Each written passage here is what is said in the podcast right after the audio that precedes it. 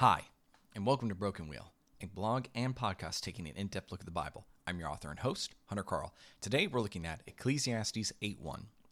Who is like the wise, and who knows the interpretation of a thing? A man's wisdom makes his face shine, and the hardness of his face is changed. Wisdom is a peculiar thing. At times, we like to pretend that wisdom is like knowledge, but in our modern day, it is something quite different. Perhaps at one point there was no dividing line. Now, it is useful to use both words to delineate between two types of knowing. What do I mean? Knowledge appears to be associated with information gained via the scientific method, and wisdom appears to be understanding that is a priori or intuitive. Knowledge is knowing what gravity is. No matter how many times you drop the apple, it still hits Newton's noggin. Wisdom explains our values. It is the understanding that it is useful to know the apple falls. Have you captured the nuance here? Based on these definitions, we can see that knowledge has little insight into our values. To know something does not imply knowing it is useful. Why else would they call them useless facts? To put it another way, could you count and record the blades of grass in your front yard? Sure can, but wisdom would inform you of the uselessness of the action. The emphasis we place on knowledge and wisdom show, in many ways, the heart of our culture. We are staggeringly technologically powerful, yet we can't define what a woman is.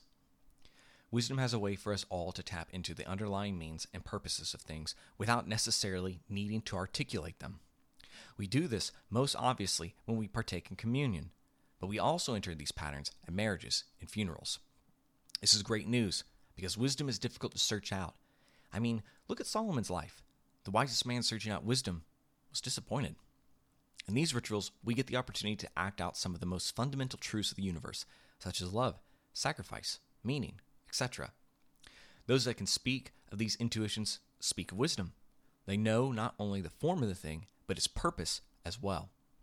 To put it simply, they know the how and, more importantly, the why. To have the why answered is to indeed find the answer to the unanswerable question of the child Why are we going to grandma's? Why do I have to? Why does daddy love mommy? These are not foolish questions. Children, especially in infancy, are only students. Yes, they have needs, but that does not distinguish them from us. They desire to know, and desire to know even the most difficult questions. That is why we must give them the worst answer. Because I said so. It is an answer from authority, one that every child knows is bad. They can even see the adults not buying it while they offer it. Love the Lord your God with all your mind. What does this mean? Part of the answer is to answer the why questions. Why? When those who interpret the world correctly speak, it creates peace. It is the action of organization, of putting it all in the proper place. That is why a child asks why. With that truth, one can have a faith no longer naive. They can move beyond the tender time of childhood and begin to see the world as it truly is. All our suffering resolved in perfect being.